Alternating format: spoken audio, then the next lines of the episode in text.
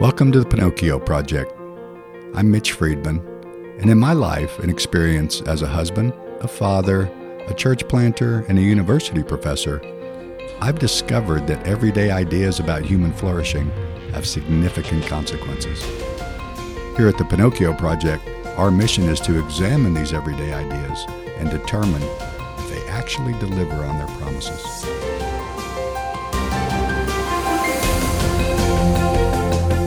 Hello, and welcome to the Pinocchio Project. My name is Mitch Friedman, and I'm broadcasting along with my sound engineer par excellence, Jeff Olson. Wave to the folks, Jeff. And uh, we are now going to start what's known as a basic introduction to biblical worldview. We've talked in our first several pods about the importance of worldview and the fact that everybody has one. Uh, today, we're going to be answering worldview questions uh, that are essential to someone's idea of what human flourishing looks like. And as a, matter of review, uh, ideas on flourishing are the makeup of a worldview. Uh, flourish is a verb. It says it means to grow or develop in a healthy or vigorous way, especially as the result of a particularly favorable environment. And when worldview ideas come uh, into play and they come into conflict, uh, they're typically uh, in play and in conflict as a result of what a particularly favorable environment looks like for human flourishing. So, ideas on uh, how life is best lived, ideas on how to live a meaningful, purposeful life, uh, ideas on what's what comes after this life, uh, ideas on where we came from.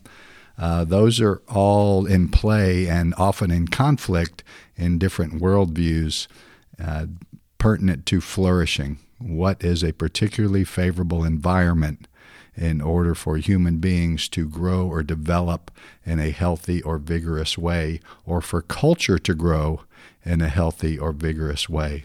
Now, ideas on human flourishing have consequences. Uh, good ideas about human flourishing create actual flourishing. Uh, they they enable growth and development in healthy and vigorous ways. Bad ideas about human flourishing create victims of those ideas uh, and bondage, and the opposite of flourishing, which I would say is to not grow or be stunted or to develop in a non healthy and non vigorous way. And so the goal of the Pinocchio Project is to vet ideas that are currently in play and in conflict uh, right there in your neighborhood, in your schools, in your child's schools, uh, in your workplace, uh, maybe even in your church. And so, as we move forward today, I think I want to review just the definition of a worldview. A worldview is a set of lenses through which you see and understand the world. Uh, to put it another way, it's a filter through which you answer the foundational questions of life, questions that everyone everywhere is asking all the time, whether or not they realize they're asking them. And so, the goal of the Pinocchio Project is to help us build a biblical worldview so that we can properly vet ideas on human flourishing according to these essential worldview questions. And we've said before, and as a matter of review, there are four essential categories of questions that are common to everyone, and I'll review those.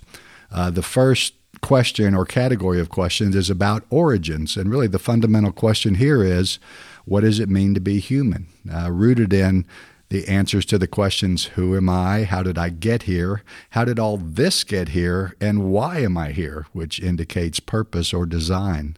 So the fundamental question of the origins category is what does it mean to be human? Uh, the second question, or the second category, it has to do with problems. What in the world is wrong with this place? And that is the indicator of a fundamental dis-ease that everyone feels uh, that's couched maybe like this. It's not supposed to be this way. Uh, and there's something that, that all of us share uh, that's common to everyone uh, that we know when things are not right and it, that are not arranged uh, behaviorally or philosophically the way uh, that flourishing can best be offered. So, origins and problems, and then the question or category of solutions. If we know or think we know what's wrong, what must be done then to fix the wrongs? And the fundamental yearning here, we've said, uh, is basically what does it mean to be saved from the problems? How can we be saved? Uh, in a religious sense, you might see this as a salvation issue. Uh, but the fundamental yearning is common to everyone, whether or not they would claim a religious impulse. Uh, and that's the answer to the, the problem question what must be done to fix this? And so, origins, problems, solutions, and then finally, destinations. And the fundamental focal point here is what's to become of me? Uh, what's to become of us? What's to become of all this? Is all this going somewhere? And, and is there a role for me as this thing moves uh, historically to its terminus or its uh, ultimate destination? Uh, a Greek word for this would be telos. Is there a telos? Is there is there a is there a wrapping up that is by design in this narrative?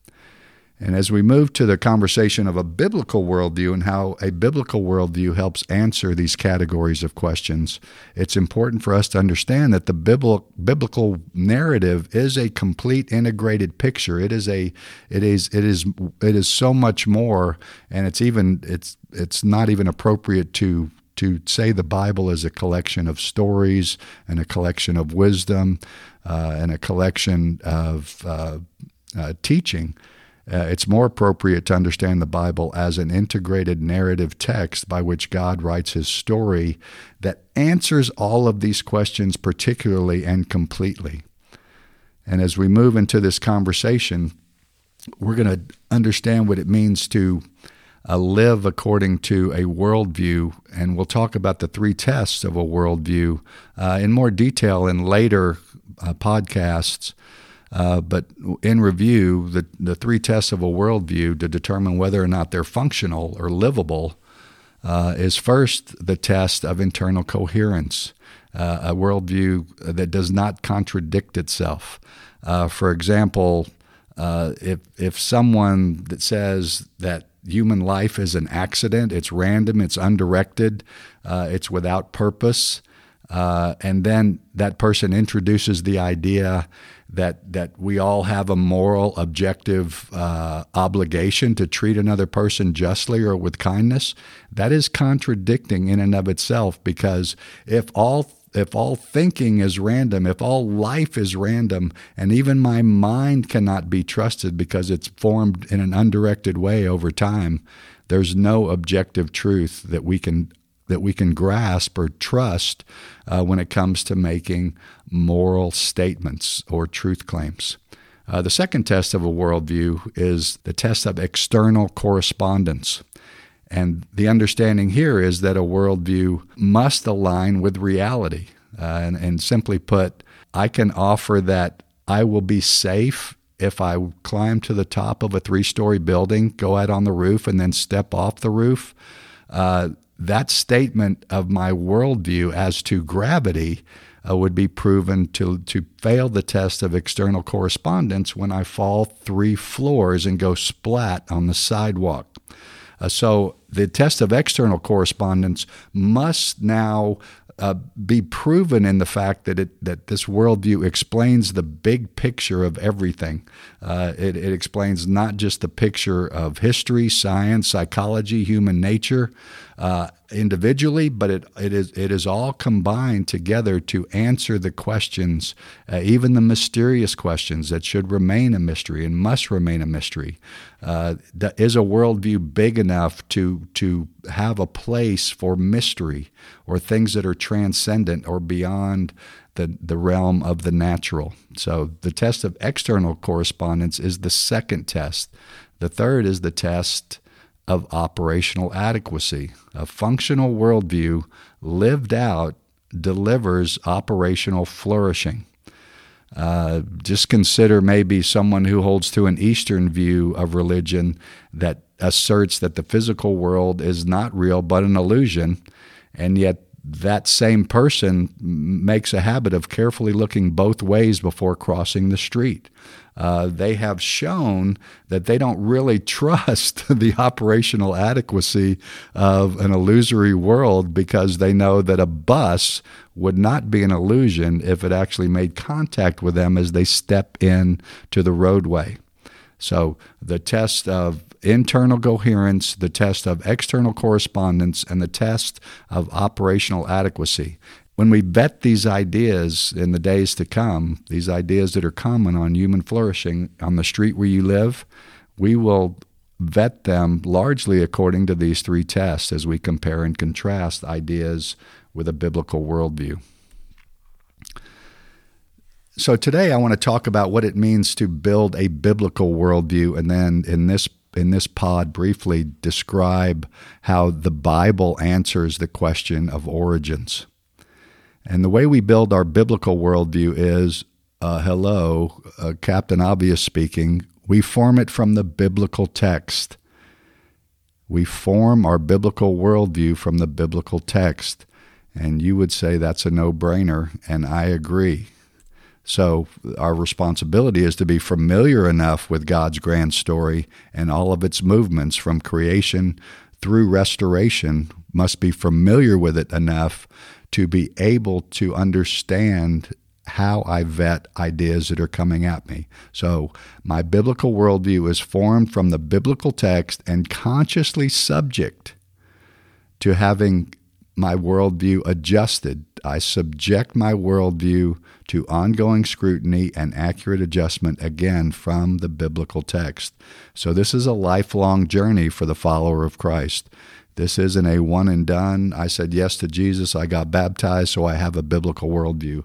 I would offer that that is, and uh, at, at, at best, idealistic, uh, neutrally naive, and at worst, ignorant uh, of the fact that we are called to a journey of discipleship, being taught to obey everything that Jesus has commanded and what is contained in the biblical text.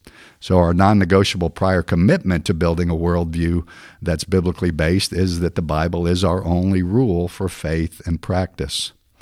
And so now I want to move uh, briefly to a conversation, and this is a 50,000 foot view, and it will come into play again and again in our subsequent podcasts as we vet ideas.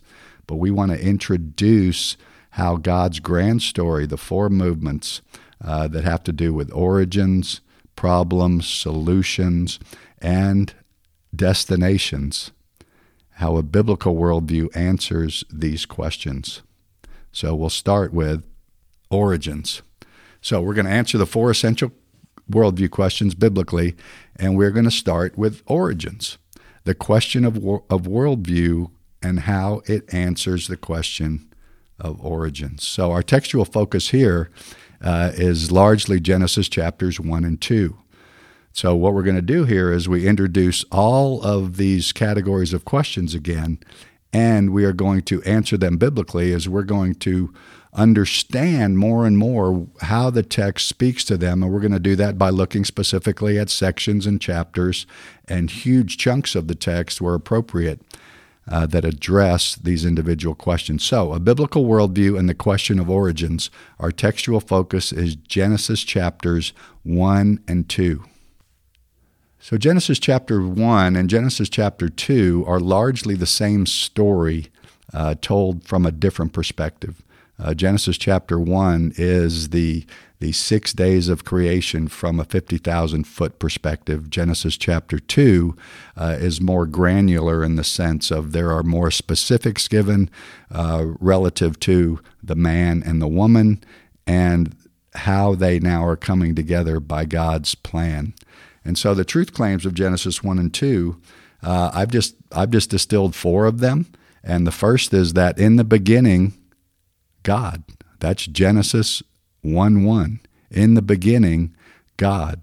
So there are no origins for us if there's not God in the beginning. He is the creator, and by the word of his power, he spoke all things into existence. So a biblical worldview has to hold plainly to the understanding that without God, there is no beginning. God is the author of all things. He is the creator. So, in the beginning, God. That's truth claim number one. Truth claim number two mankind, you and I, male and female, are created in God's image. We are giving we are given capacities, we are given opportunities for reason and intellect that aren't common in the other beasts. Uh, and included in the reasoning and intellect package uh, is the need to answer the questions that we're talking about right now. I've said it before my chihuahuas have no interest in these questions, nor do any other brute beast of the field. Uh, trees don't ask the questions, the, the, the, the mighty rivers and waters of the ocean don't ask these questions. Uh, this is something pertinent to and designed by God for us to wrestle with and to come to security in our knowledge and understanding. So, truth claim number two is mankind created in God's image.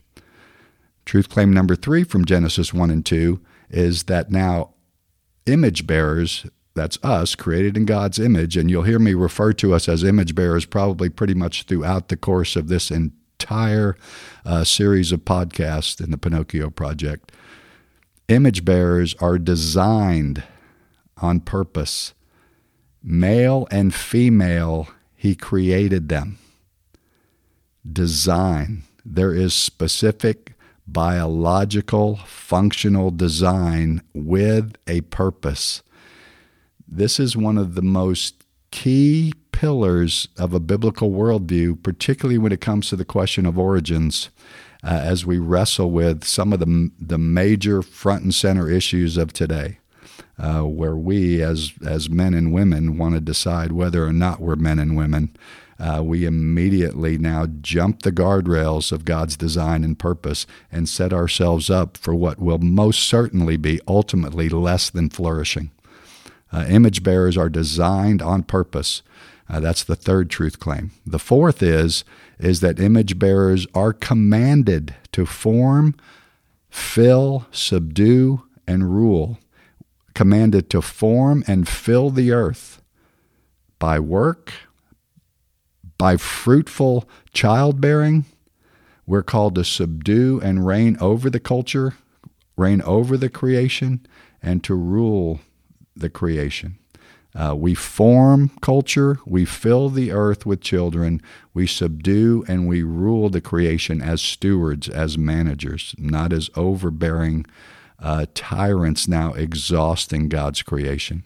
Uh, that is the design that we see in Genesis 1 and 2. And so, to distill that even further, the four flourishing consequences of God's very good ideas uh, in creation, uh, what we see in Genesis 1 and 2. Uh, the first is that image bearers are intimate with their Creator. Uh, we are we are we share in the capacity to connect with each other relationally. And you, you see this intimacy, I think, played out in a way that's so compelling. Uh, we don't see it until Genesis chapter 3, but it's obviously in practice uh, early uh, in the creation. Uh, when the text says in Genesis 3 that God came down to walk with Adam and Eve in the cool of the garden. Uh, so that reminds me of the, of the intimacy between image bearers and their creator. Uh, the second flourishing consequence of God's very good idea is that image bearers are confident in their true identity, confident that their design and their purpose are going to be sufficient for the commands that God has given to form, fill, subdue, and rule. So, image bearers are confident in their true identity.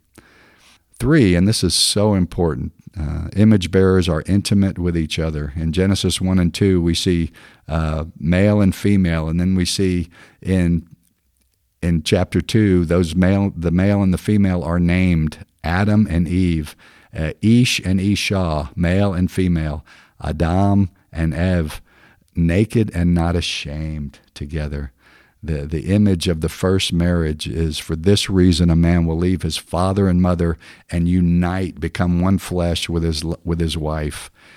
And then the very next statement at the end, the very last statement of Genesis chapter 2, is the man and the woman, the Ish and the Isha, were naked and they were not ashamed. That is ultimate, beautiful intimacy designed on purpose, with purpose, living together without shame.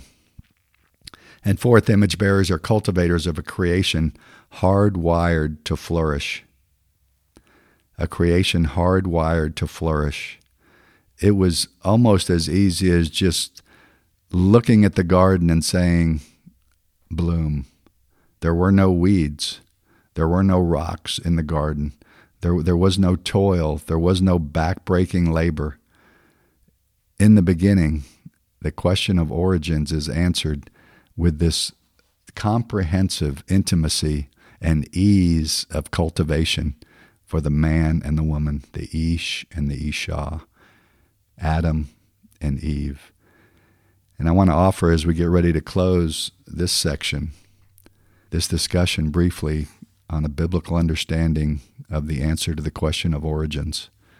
That unless you start here as a believer, as a follower of Christ, you're going to find yourself adrift when the messages of cultural mandate come against the design, come against the purpose, and come against the reality that God has commanded us in our design with our purpose to be cultivators of His creation. That is the idea and the setup of God's very good creation for flourishing. So that's all we have for today. And I want to thank you for paying attention. I, I encourage you to get into Genesis chapter 1 and 2 and find for yourself all of these aspects of the answer to the question of origins. It's found right there in creation. Until next time, Mitch and Jeff signing off for the Pinocchio Project. Thanks so much for listening. If this podcast has value for you, we have new episodes dropping each Monday and Friday. Please follow or subscribe, share, and give us a five star review. And if you have an everyday idea you would like to submit for us to examine, just hit the links in the show notes below. And remember, ideas have consequences.